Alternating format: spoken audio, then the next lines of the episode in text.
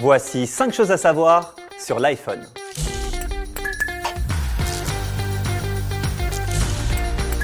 À la base, l'iPhone n'était pas censé être un téléphone. Non, Steve Jobs voulait faire un truc tactile. Il a dit à ses ingénieurs Eh, faites-moi un truc tactile. Ouais, il l'a dit en anglais, pas en français. hein. We're to touch this with our fingers. Parce qu'il ne croyait pas du tout au stylet. Il trouvait ça ringard. Spoiler, il va en faire quand même. Bref, les ingénieurs ils sont revenus vers lui avec une espèce de tablette tactile. Steve Jobs a regardé, il a fait Hmm, Ouais, mais ça marchera jamais. Faites-en un téléphone. Et boum.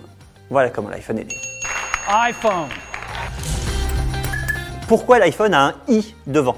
Et d'ailleurs, ça marche aussi pour l'iMac, l'iPad, l'iPod. RIP. Parti trop tôt l'iPod.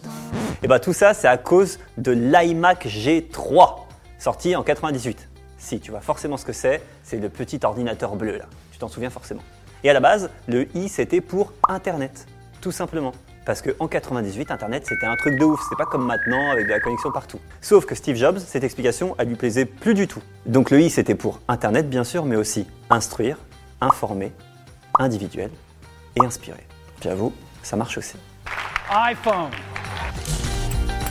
Pourquoi tous les iPhones affichent 9h41 Tu regardes toutes les photos, toutes les pubs, à chaque fois il est 9h41 du matin sur tous les iPhones, les iPads, tout ce que tu veux. En fait, tout ça c'est à cause de Steve Jobs. Chez Apple, on aime bien les keynotes calibrées, millimétrées. Et donc Steve Jobs, quand il a présenté l'iPhone le 9 janvier 2007, il doit être 9h42, c'est écrit à l'écran. Sauf qu'il est 9h40, il est en avance le mec. Du coup, ils ont retenu la leçon et les années d'après, ils ont fait en sorte que tout se passe au bout de 40 minutes. Donc par contre, ils ont coupé la part en deux. 9h40 pour Steve Jobs, 9h42 pour la presse, 9h41. iPhone. Un humain sur 7 possède un iPhone. Aujourd'hui, on estime à environ 900 millions le nombre d'utilisateurs d'iPhone dans le monde. Bon, Apple ne donne plus ses chiffres de vente depuis 2018, mais à l'époque, ils avaient vendu 2,3 milliards d'iPhone.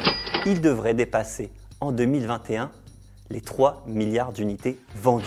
Juste pour info, quand Steve Jobs a lancé le truc, il espérait en vendre 10 millions. iPhone. Et enfin, il est interdit de faire des bombes avec un iPhone.